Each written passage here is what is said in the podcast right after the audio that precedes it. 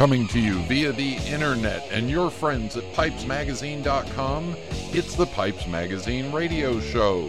The show that is so bad even Motel 6 won't leave a light on for it. Now, I invite you to sit back, relax, the smoking lamp is lit. Here's your host, Brian Levine. Welcome, welcome, welcome. It is the Pipes Magazine radio show, the sometimes irreverent, sometimes educational, but always entertaining weekly pipe smoking broadcast. I am your host, Brian Levine, coming to you from the recording studio built here at my office just outside of Charlotte, North Carolina.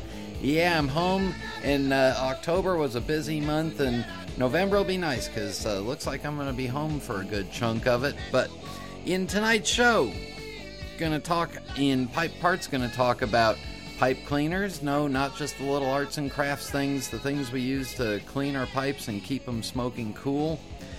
And my guest, Jason Bard. Jason is doing some wonderful restoration work, so we'll talk to him, get a different perspective on how he looks at cleaning a pipe and bringing it back to new and shiny.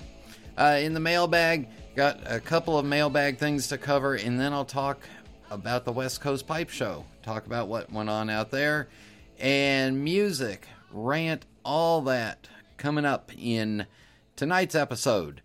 Hey, can I tell you? I want to say a little shout out to Ken, the flight attendant on U.S. Air's flight coming back on Tuesday. Got upgraded to first class, which happens about 1 out of 3 times. But Ken was great. He had everybody memorized, had everybody's name memorized, was calling you by name, checked on you in between. It was really kind of nice and kind of spoiling compared to what I'm used to. So Ken is either really good or he's going to get into a lot of trouble for being really good and showing everybody else what it should be like. Not only that, at the end of the flight, he came around and shook hands with everybody and thanked them for flying with them. So that was really nice. However, when I sat down, the guy next to me, sitting in the seat next to me, the first thing he asked for was a cup of water so that he could take some Alka-Seltzer cold medicine. So not a good sign when you're going to be sitting on an airplane for 4.5, 5 hours next to a guy that's fighting a cold. But, all right, everybody, let's get the show going. Sit back, relax, fire up a bowl. Thank you to the Sutliff Tobacco Company. Here we go. There's nothing quite like working in my shop or smoking my genuine Missouri Meerschaum corncob pipe, an American legend since 1869. It's the coolest, smoothest pipe I've ever owned. Check them out at corncobpipe.com.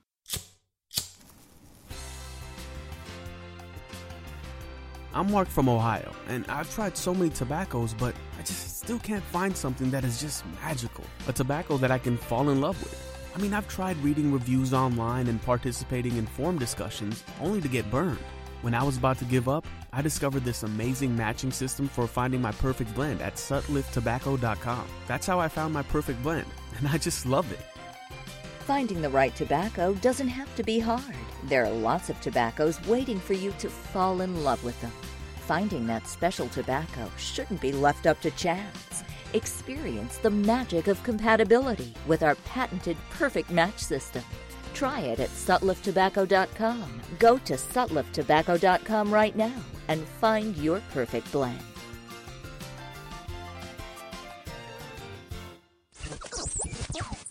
This is Internet Radio. We are back, and don't forget, in just a minute, Jason will be on the phone with me. In the meantime, let's talk about pipe cleaners, because pipe cleaners are an important part of my smoking routine. In fact, as I'm talking, I'm running a pipe cleaner up the shank of my pipe as I'm smoking it. I use a pipe cleaner all the time. All the time. Every time I have a bowl going, I've got a pipe cleaner either stuck behind my ear or one sitting in the ashtray next to me. But I always use a pipe cleaner, and I use it in the middle of the smoke to run up and get the moisture, maybe loosen up the bottom of the bowl a little bit. So pipe cleaners are important to me. There are different kinds of quality of pipe cleaners, and we see them in all different kinds of price ranges. The first thing I wanted to make mention of is that there are polyester or non-natural fiber pipe cleaners. You'll see them. Sometimes they're in multiple colors, but they're some sort of artificial fiber. They tend to be the least expensive, and the reason they're less expensive is because they don't use all natural cotton. They also, in my opinion, are the least absorbent of all the pipe cleaners. They do, however, make wonderful, wonderful tools for, making flowers and little animals out of and crafts and art stuff like that. So that's just me. I am the leading expert on my own opinion, and you're welcome to it, but the non-natural, non-cotton pipe cleaners are really just good for arts and crafts. For those of us that are dedicated pipe smokers, we really want cotton. We want preferably unbleached cotton, so take a look for that. You'll notice that the fiber is a little more, a little yellowish, a little tannish instead of a bright white. The only reason I can think of that I might want unbleached cotton is that when I'm using the pipe cleaner during the smoke, there's moisture getting onto the pipe cleaner. If there's bleach still on the cotton, that could come back out, but I doubt it. It'd be rare, but it's just something that I don't want the cotton messed with. I want it to be a all-natural cotton. Now, you want to make sure and get pipe cleaners in the length of the pipe that you're smoking, because as I use the pipe cleaner during the smoke, I want to make sure it gets all the way to the bottom of the bowl. So check out the length of pipe cleaners. They come in all kinds of lengths. You'll see them anywhere from 5.5 inches up to, of course, the churchwarden size, and I've seen them sold in coils of 12, 15, 25 feet long. So make sure that you've got pipe cleaners that are long enough that you can get it up the shank during the smoke, get it all the way to the bottom of the bowl, and still have enough to grab onto, because you do want to get that moisture out of the bottom of the bowl. Tapered cleaners. There's tapered and then there's regular cleaners. The tapered cleaners are going to be narrow on one end and thicker on the other. The only time I really like a tapered cleaner is if I'm really trying to do a real good job of cleaning inside the shank and getting it dry. For my regular everyday use, a taper is just an extra expense. But the tapered cleaners that start out narrower and get wider towards one end do a great job of pushing through everything that's inside there and pulling it out with the pipe cleaner. So keep an eye out for tapered pipe cleaners. The regulars come in regular, and they come in fluffy or extra absorbent. The only time I would think you'd want to go real big on an extra absorbent is if you've got a very open draft hole, because you want to make sure that you're able to get the pipe cleaner in through the stem, or you think that using one extra fluffy is going to be the equivalent of using two regulars. I personally don't worry about extra fluffy. I just have regulars. The last kind that I want to touch on is bristle cleaners. And I know a few people out there that use bristle cleaners on a regular basis. That's the only kind of pipe cleaner they own. They use bristles because at the end of each smoke, they go in there and they scrub the inside of their pipe really well with bristle cleaners. I use bristles about every 2 or 3 months when I'm doing my heavy cleaning rotation, and I'll use 2 or 3 and dip the ends in Everclear and run them back and forth until I get the inside of the pipe looking nice and shiny. But again, my pipes don't get real dirty in the first place because I'm using my regular routine maintenance program anyway. Last thing, churchwarden cleaners. Of course, if you're smoking a churchwarden pipe, you want that.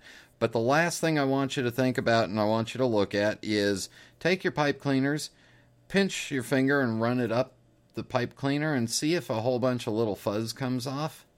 If a little bit of fuzz or a lot of fuzz or some fuzz comes off when you pinch that, you get that pilling of the cotton.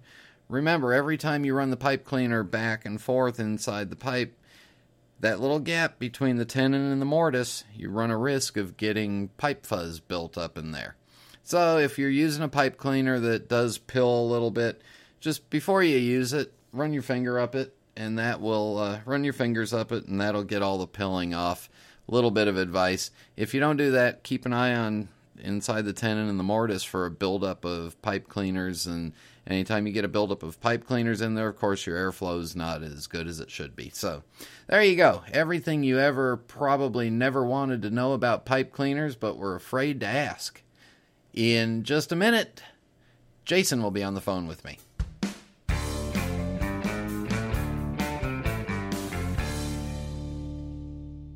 The term one-stop shop is so overused. There's no place that is literally a one-stop shop. Well, guess what? When it comes to your quality tobacco products, there is. It's cupojoes.com. With hundreds of pipe tobacco blends, thousands of pipes in stock, a wide variety of cigars, coffees, accessories, and so much more. All you have to do is go to cupojoes.com, and there it is. Cupojoes.com. Quality products, extraordinary prices. I'm not just a pipe smoker, I'm a Meerschaum pipe smoker. All of my pipes come from MeerschaumStore.com. They've been in business for 50 years, and I can trust that there will be no hassles. Orders are processed and shipped fast, and they have every shape you can imagine, including calabash, claws, dragons, horror, even a sexy series. MeerschaumStore.com, the most trusted Meerschaum store for 50 years.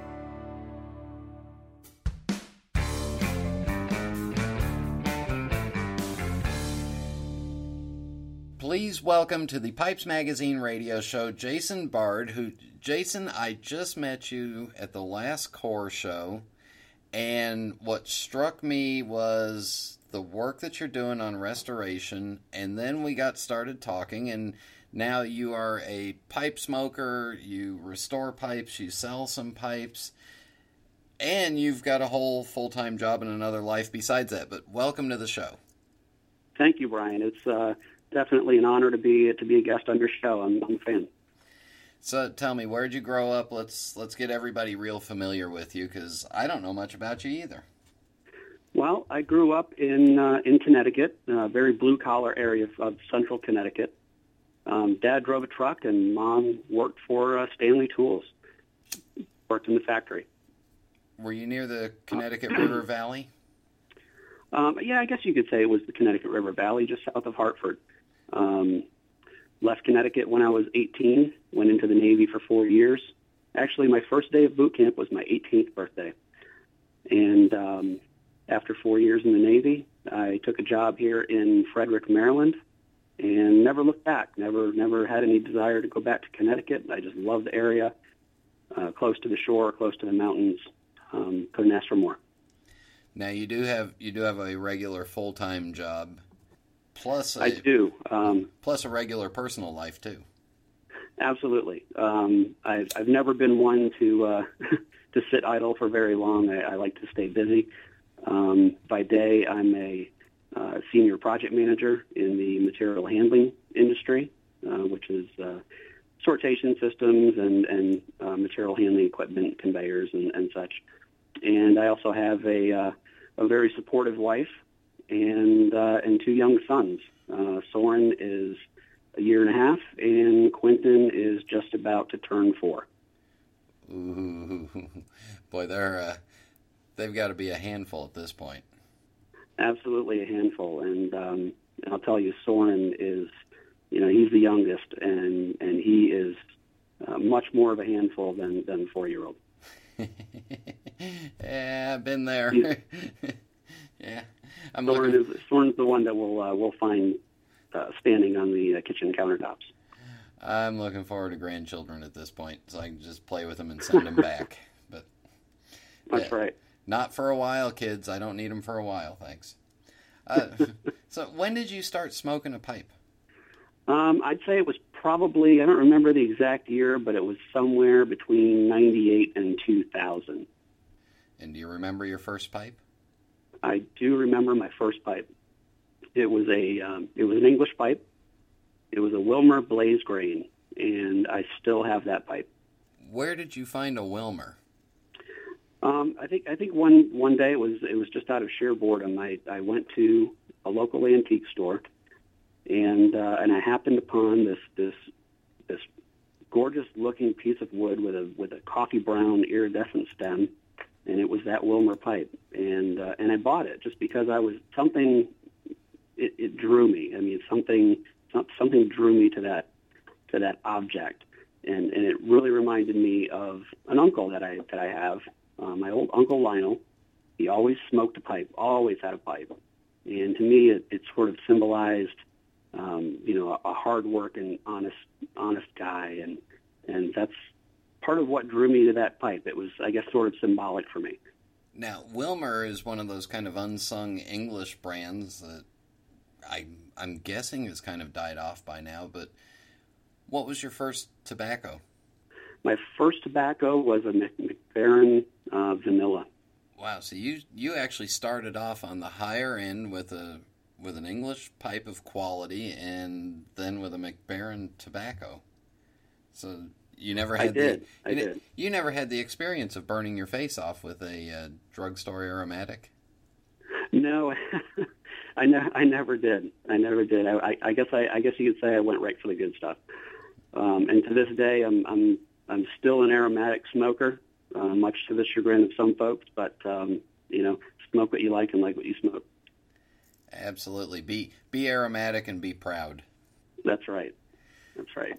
So from there, did you have any help teaching you how to smoke a pipe, or did you just ask Uncle Lionel and away you went? You know, I just kind of fumbled through it myself, and eventually I, because back then there really wasn't a whole lot of information on the internet like there is today. So I just sort of fumbled through it, and I learned my way, and I learned what to do and what not to do, and what worked and what didn't work. Being an engineer by trade, I sort of troubleshot my way through it, I guess you could say. How long did it take before you looked for another pipe? Oh, boy. At that point, I think I started shopping on eBay for pipes, looking specifically for estate pipes. And, that's also part of how and why I got into restoration is the condition of some of the pipes that I was getting, I just was not happy with. And, even the level of service, I had literally had pipes and pipe collections shipped to me in empty cereal boxes. Empty cereal boxes and wrapped in paper towels. So it wasn't very long before I decided that, it could be done better than this. Where did you go to start learning the basics of restoration? Again, it was just one of those things that I fumbled through, and when you buy a collection of pipes, especially on eBay, it's you're looking, it's a quest. You're looking for that diamond in the rough. You buy a collection, you might have one good pipe out of the bunch, and the rest are basically your sacrificial lambs. So I went through, gosh, I'd hate to say it, but maybe hundreds before I really felt like I knew what I was doing. So there was a lot of pipes that were sacrificed for your learning? Absolutely, countless pipes.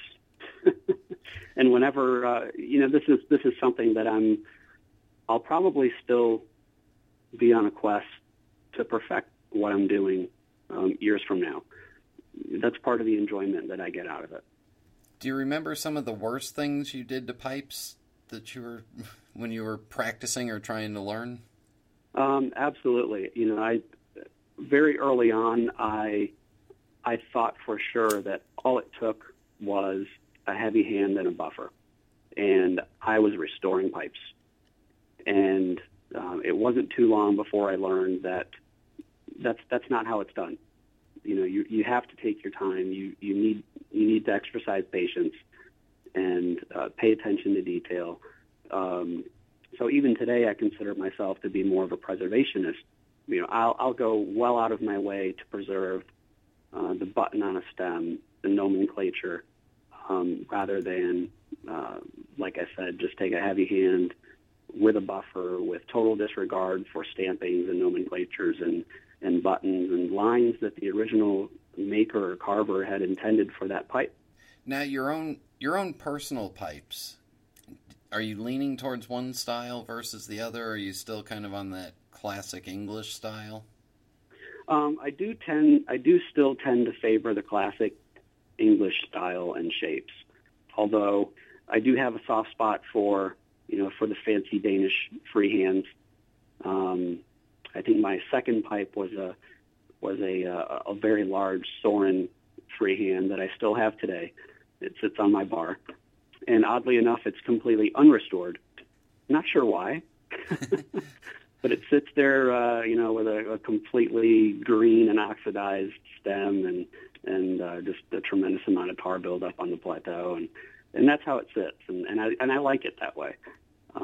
It sort of, I guess maybe it sort of reminds me of where I started, and where you can go from there. And where you can go from there, exactly. Your own pipe tobacco, you like aromatics. Did you try English? Did you try Virginias? I've tried Virginias. I can't say that I dislike them. I just really prefer an aromatic. I really enjoy Pipeworks and Wilk. I've always been someone that find something that I like, and I stick with it. My wife would attest to that. I am that way about everything. I find something that I like, and I stick with it. So almost exclusively for years, I'd been smoking Pipeworks and Wilk, and more specifically Gramercy Park. I just love that tobacco. But having been positioned so closely to Cornell and Beale at the Core Show recently, I was able to sort of branch out and try a lot of their stuff, and I went home with a few tins, I'd say. Was that your first Core Show? It was my first Core Show. Actually, it was my first show at all.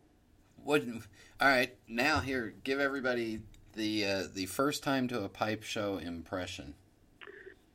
First time to a pipe show impression. Gosh. I tend to be someone that overthinks everything, and so I had all these different preconceived notions of what it would be, probably, as an exhibitor, my fear was, because I'm running this on sort of a shoestring budget, I consider myself to be a little bit of a startup, but I had this fear of putting all this money for the hotel and to get a table and everything and go home having not sold a thing. So I really tried my best to cover all my bases, and that meant I had two baskets full of basket pipes that I was selling as is, and I had fully restored pipes, from $35 up to a couple hundred. And I also had new old stock pipes with me. I had, I think, 3 or 4 Savinelli autograph pipes, some Rinaldos, all brand new and unsmoked. So you ran the entire gambit of pipes on your table. I did. I did. You were pretty much at your table most of the time, too. I tried to stay at my table most of the time. That it was a little bit of a struggle for me because I really wanted to build some connections and talk to some of the pipe makers. Talk to some of the other estate pipe vendors. And share stories and experiences. And but I didn't feel like I had the time to do that, despite having my father-in-law Tom with me as sort of my sidekick there. But I would have hoped to had spent more time talking with my peers. So was it a good show for you? Absolutely, it was a great show. I would consider it a tremendous success. To sell one of my restorations online. Occasionally I'll get some feedback, but to have the pipe smoking community and my peers, coming to my table face-to-face, having conversations, being able to show them a picture of a pipe in its unrestored state and hand them that pipe after I've finished my work, and to get their reaction and their feedback was invaluable for me. We're going to take a break right here. When we come back, we're going to talk specifically about your restoration and about your website. So we'll be back in just a minute.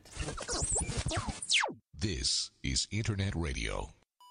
Meet Aaron, one of the most important people at SmokingPipes.com. In our shipping department, he's one of the cogs in the highly efficient wheel, if you will, that's responsible for making sure your order goes out right every time. Ain't that right, Aaron? I don't know all about that cog and the wheel stuff, but I do know at SmokingPipes.com, I take my work very seriously. Pulling tins of tobacco, weighing bulk tobacco, triple-checking orders, and getting them out the door. Since it's so easy to order from SmokingPipes.com, you're keeping Aaron pretty darn busy. Look at him go, go, go.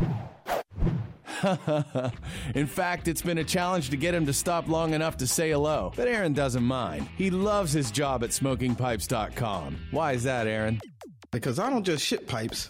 I smoke them. Gotta run. Just log on to SmokingPipes.com or call us at 1-888-366-0345. We are quality. We are experts. We are SmokingPipes.com. We are back. Jason is still with us. I haven't scared him off yet. I'm trying, but you know, I've seen a lot of pipes at a lot of pipe shows, and I guess the thing that caught me was your restoration work on the pipes that you had on your table. So it was some of the best I've ever seen. We now know how you taught yourself. Your website is vintagebriar.com, and it's spelled the right way, thankfully. Can you talk us through the process of, I've got a pipe, it's old, it's dirty, I want to send it to you. Where do we go from there? The best way to go about doing that is to contact me through the website. I have my direct phone number listed there. Or you can contact me via email through the website. And then you've got a couple of different services listed. Describe for me the difference between the basic ream and clean and then the full restoration. The basic ream and clean would be just to go in and ream the cake, remove any excess cake. I would clean the pipe both inside and out.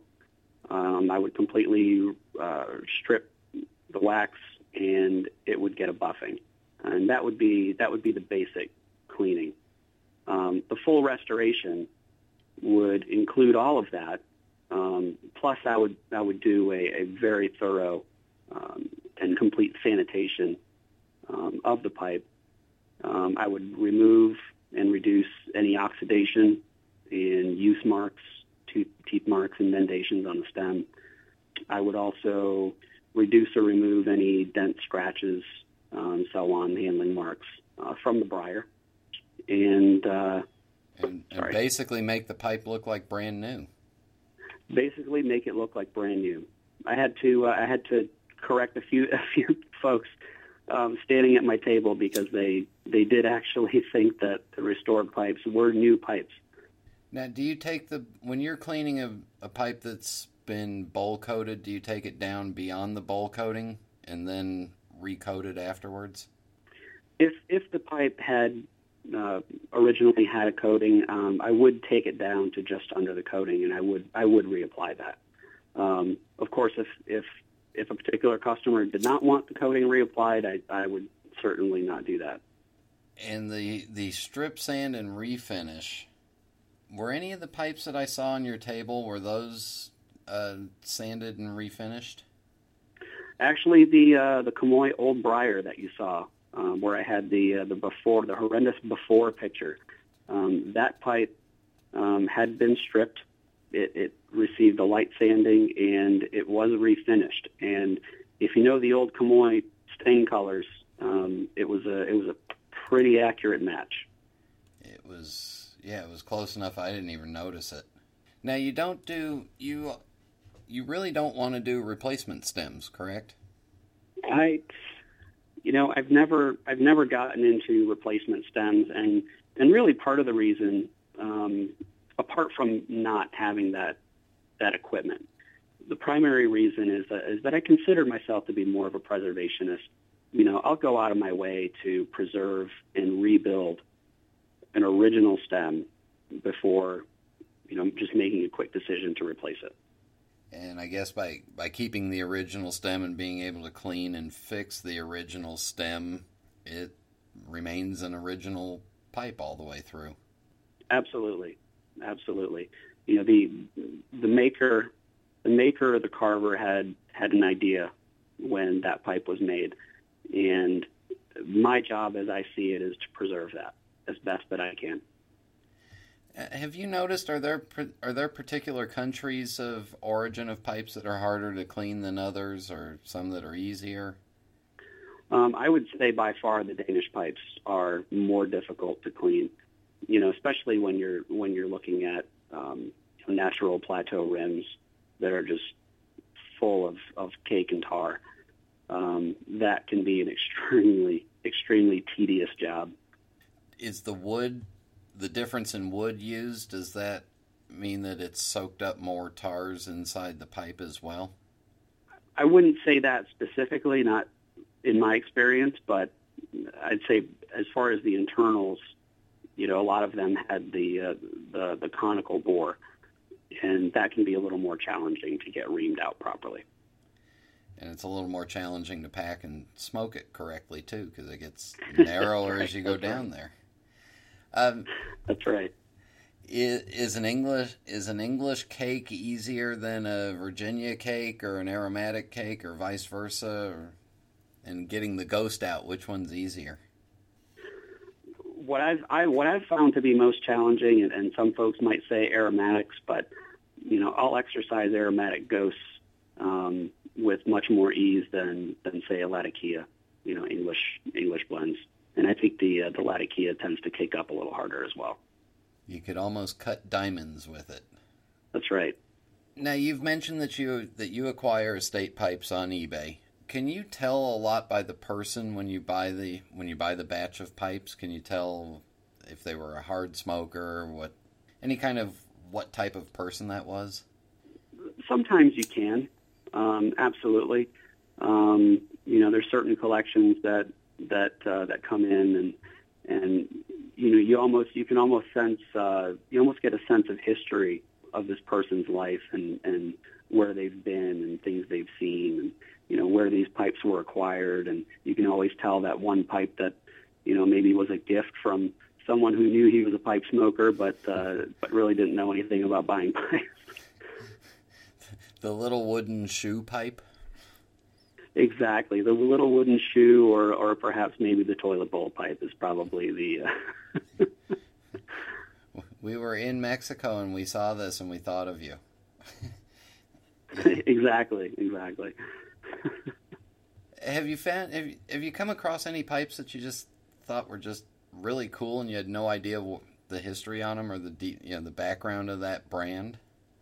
Absolutely. I do run across that on occasion, and more often than not, those pipes remain in my own collection. You know, I still go through the process of restoring them, but I tend to hold on to those for myself.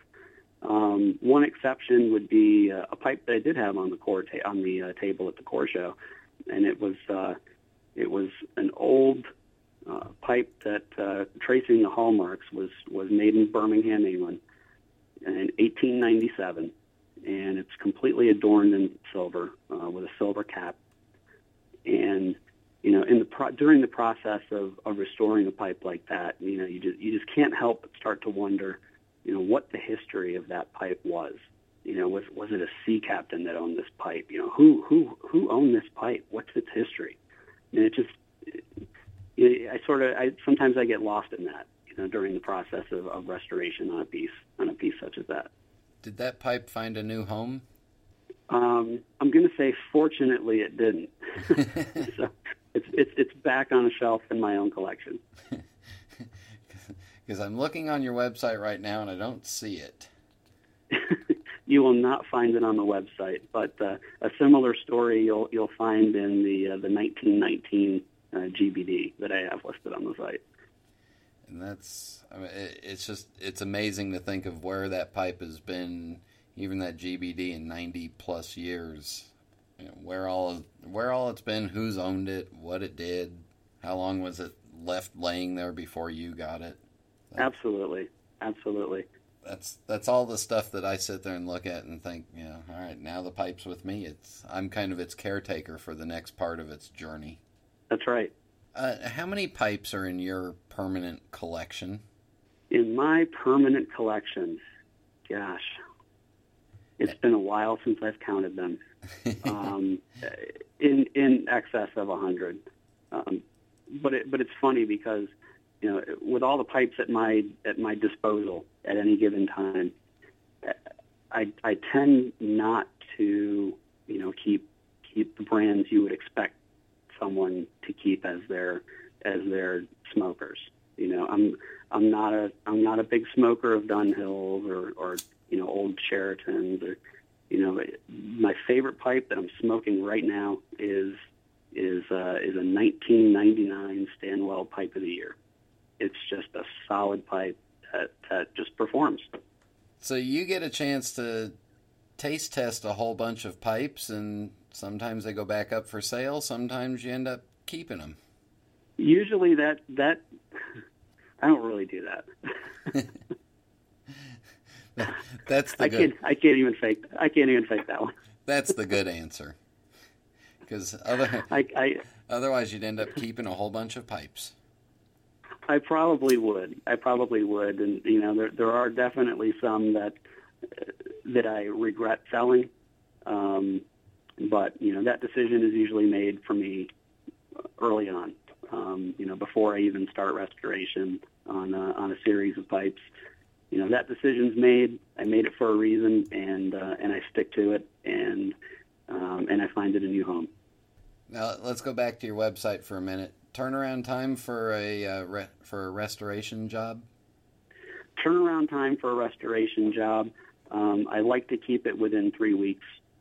You know, obviously, if I get a sudden influx of work for whatever reason, that might get extended slightly. But my goal is to turn things around within 3 weeks.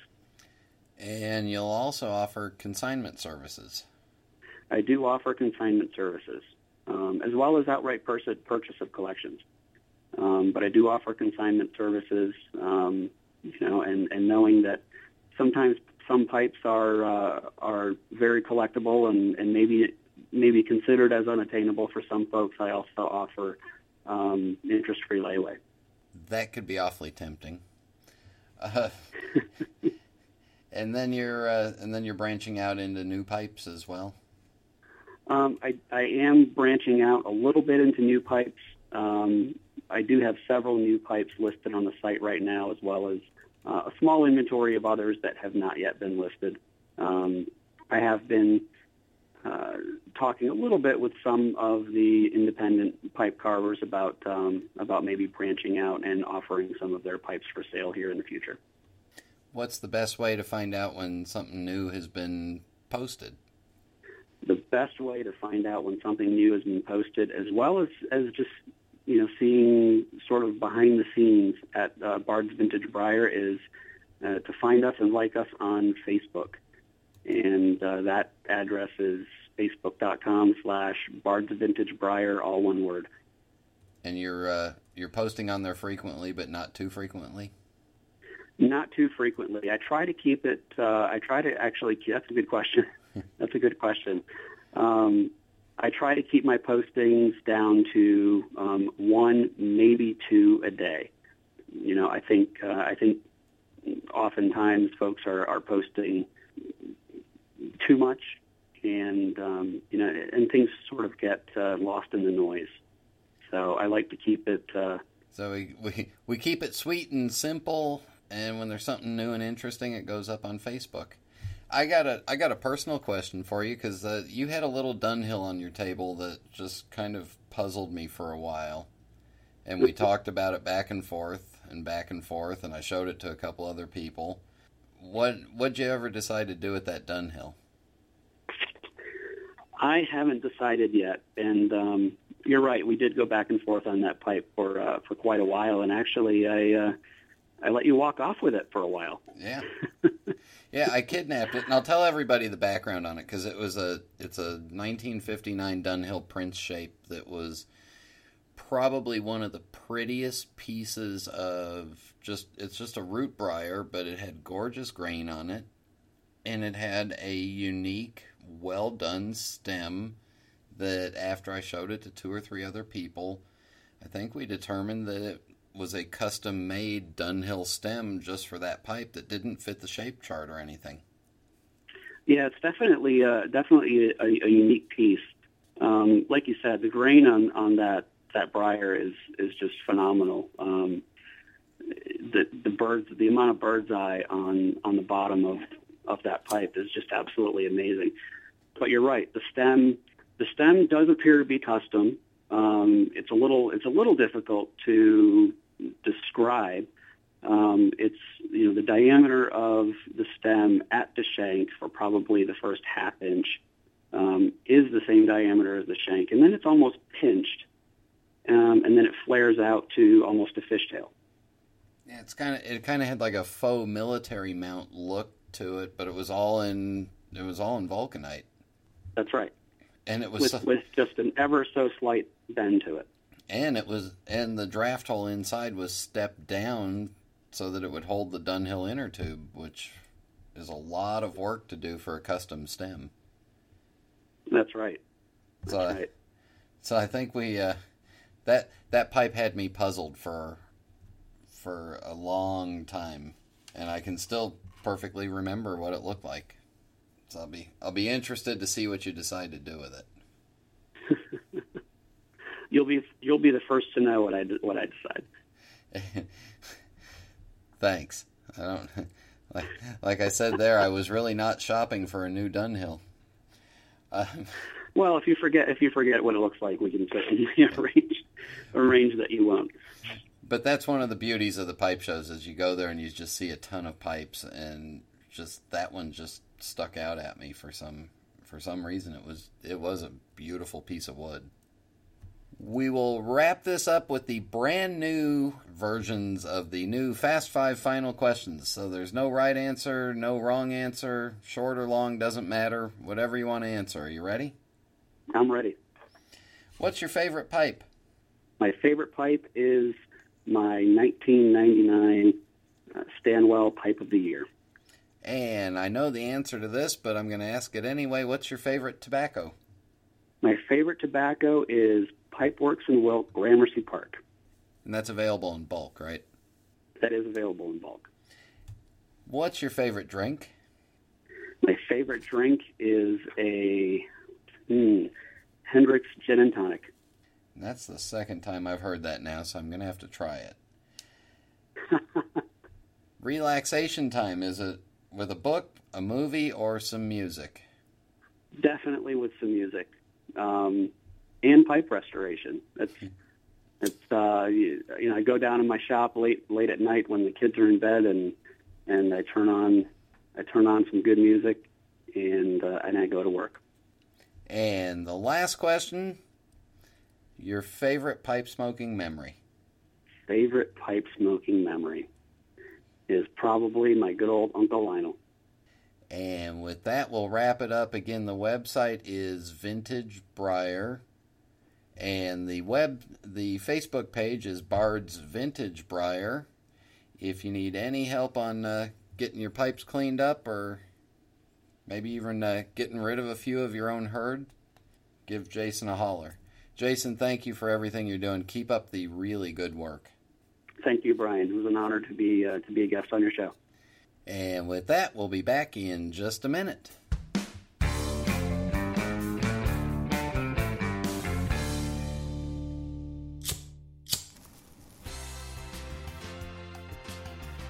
I'm Mark from Ohio, and I've tried so many tobaccos, but I just still can't find something that is just magical, a tobacco that I can fall in love with.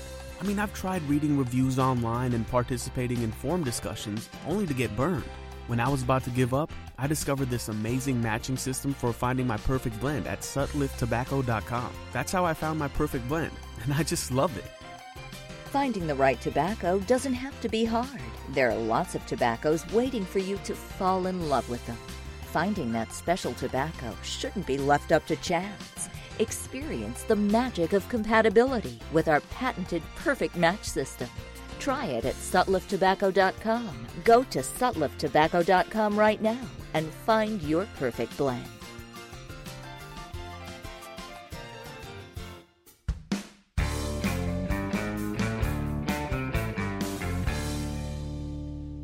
We are back. So there you go. You know, it's nice to see, especially with all the new young pipe makers coming into it, it's nice to see somebody young that's coming in on the restoration or preservation end and doing a really good job maintaining the high level of what the original factory or what the original pipe maker wanted the pipe to look exactly like. Mail call! Gather round, everyone! Eric wrote in that he found the show a couple weeks ago on podbay.fm. And he's signed up for the site. In about a week of listening, he's caught up to episode 25, so it's 25 shows in a week, and even I don't know if I could do that. And he liked the Clarence Gatemouth Brown stuff. Kevin Godby also posted yesterday, this is pretty cool, a German podcast site picked up the radio show, so podcast.de. So the radio show's getting out there and getting into different places that even I didn't know about. In response to Trevor Talbert, yeah, Trevor is quite a talent. In particular, Rig Medic was happy to find out that Trevor also smokes a 9mm filter pipe, just like he does.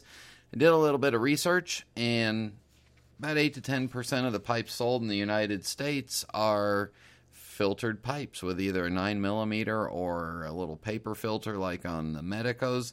So you guys are not alone. About 8 to 10% of you out there smoke a filter pipe occasionally. Forum member E. James said that he wishes he could be a mouse hiding out in Trevor's workshop watching him work. I'd be worried that there'd be a bigger monster in Trevor's workshop that would want to eat a mouse. Forum member Kakis, Kakis, when we were talking about the cork that he suggested putting in a bowl, that cork is actually one of the metal screens, the little wind screens that just kind of clamp on top of the bowl.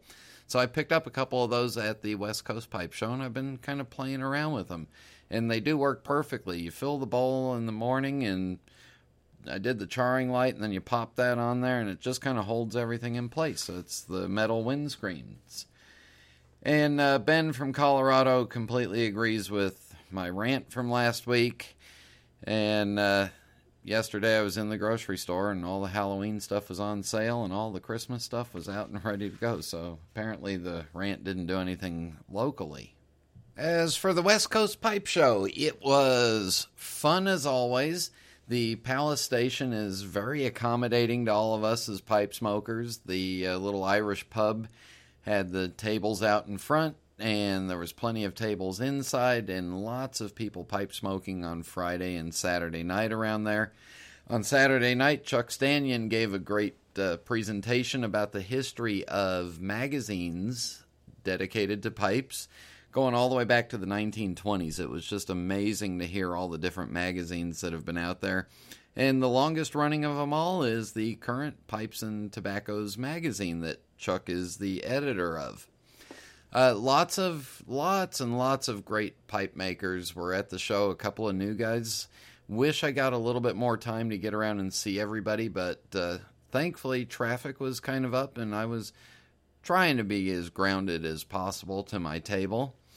Did get to see a couple of forum members. Lord of the Pipe Rings was there. Dave in LAX was there. Probably my favorite moment from the show was after everybody was packed up, there was a group that had gathered in the lounge area, even though the bar was closed, so I got to sit down with Rick Newcomb, my friend Mitch from San Antonio, Hank from New York was there, Dave from L.A. was there, and we were just kind of all sitting around and gathering, and Neil Rohn was there, and we were talking to Neil about his speech that he did in Richmond. Seems like it was so long ago, but it was just a month ago. just a great time to sit down, relax, and enjoy a pipe with a bunch of guys. And that hour and 45 minutes flew by, and none of us had anything to drink.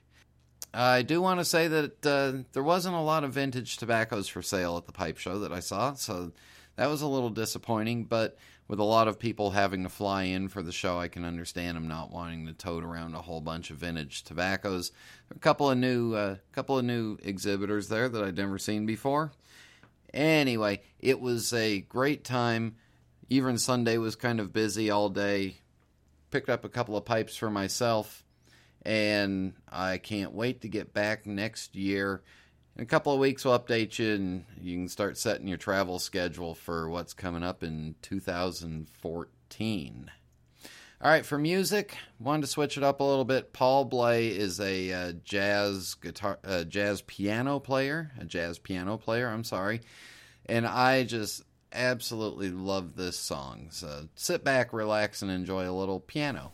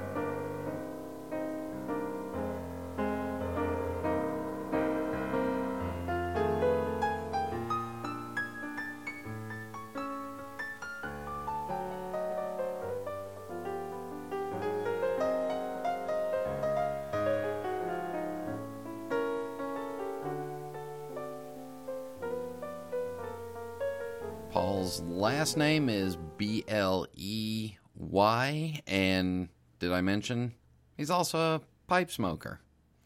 Rant time's next. There's nothing quite like hunting at dawn or smoking my genuine Missouri Meerschaum corncob pipe, an American legend since 1869. It's the coolest, smoothest pipe I've ever owned.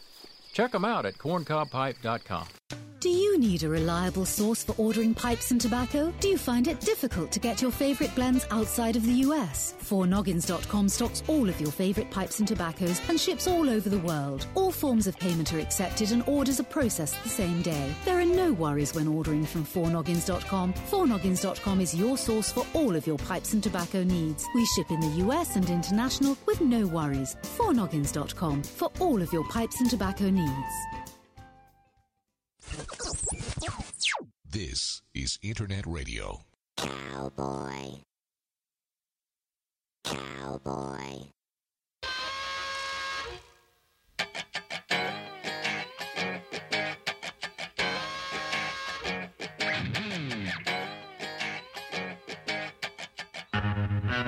Somewhere, sometime back in some episode, I might have mentioned that I am not a gourmet. I'm not one of them fancy eaters like some people we know.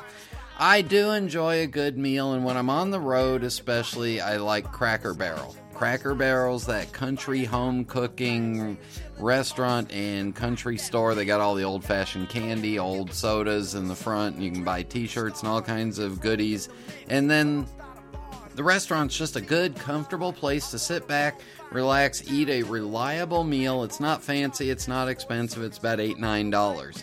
But Cracker Barrel's gone crazy. It's now the Crazy Barrel. I sat down last 2 weeks ago, probably on my way somewhere in the middle of the countryside somewhere, to get something to eat, and I ordered just a basic breakfast that came with, I think it was eggs and bacon and some pancakes and a little side or two.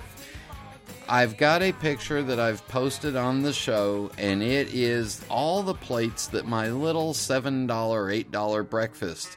It's 2 large plates, 4 saucers, or 4 bowls, and a saucer and a coffee cup. All those plates, 7 plates, a cup, and 3 utensils just for one meal. Well, Cracker Barrel's thing is they don't want different types of foods mixing with each other. So, eggs and bacon on one, pancakes on another, and then the little apple butter to go with the biscuits on another, and then something else. It's been so long I forgot, but all I can remember is me sitting there thinking, here I am by myself, and I've got this whole pile of dishes. If there was 4 people at this table, how are you going to fit all these dishes? If each meal's got 6 or 7 dishes, how are you going to fit all these onto one table for 4? And then I'm thinking in the back, how many plates and dishes do they really have in this place? I mean, let's not go crazy with it, Crazy Barrel, but you can put some things on a plate together. The biscuits could have been on a plate. Anyway, they got to have a ton of plates at Cracker Barrel. I mean, just a whole pile of them. I wanted to sneak around back and see if there was a tractor trailer full of plates back there, but I didn't. So that's the rant for this evening. That's the show. Hey, please make sure and keep posting feedbacks and ratings for us on iTunes. If you haven't had a chance to do that, we would greatly appreciate that. Leave any comments. Post them right there on the forums at PipesMagazine.com. Still looking for prominent women pipe smokers. Email me, Brian at PipesMagazine.com. If you would like to advertise or be part of the show, contact Kevin Godby. Kevin handles all that. You can email him directly at PipesMagazine.com. I want to thank Jason Bard for taking time out of his busy schedule to join us. Thank you for tuning in. Thank you to Sutliff Tobacco Company. And until next time, happy trails to you. Until we meet again, happy trails to you. Keep smiling until then. Who cares about the clouds when we're together? Just Sing a song and think about sunny weather.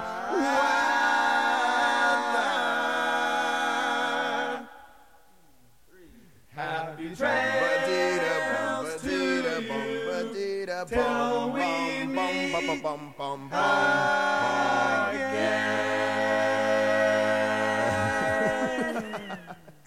It's almost 9 o'clock. We've got to go to work.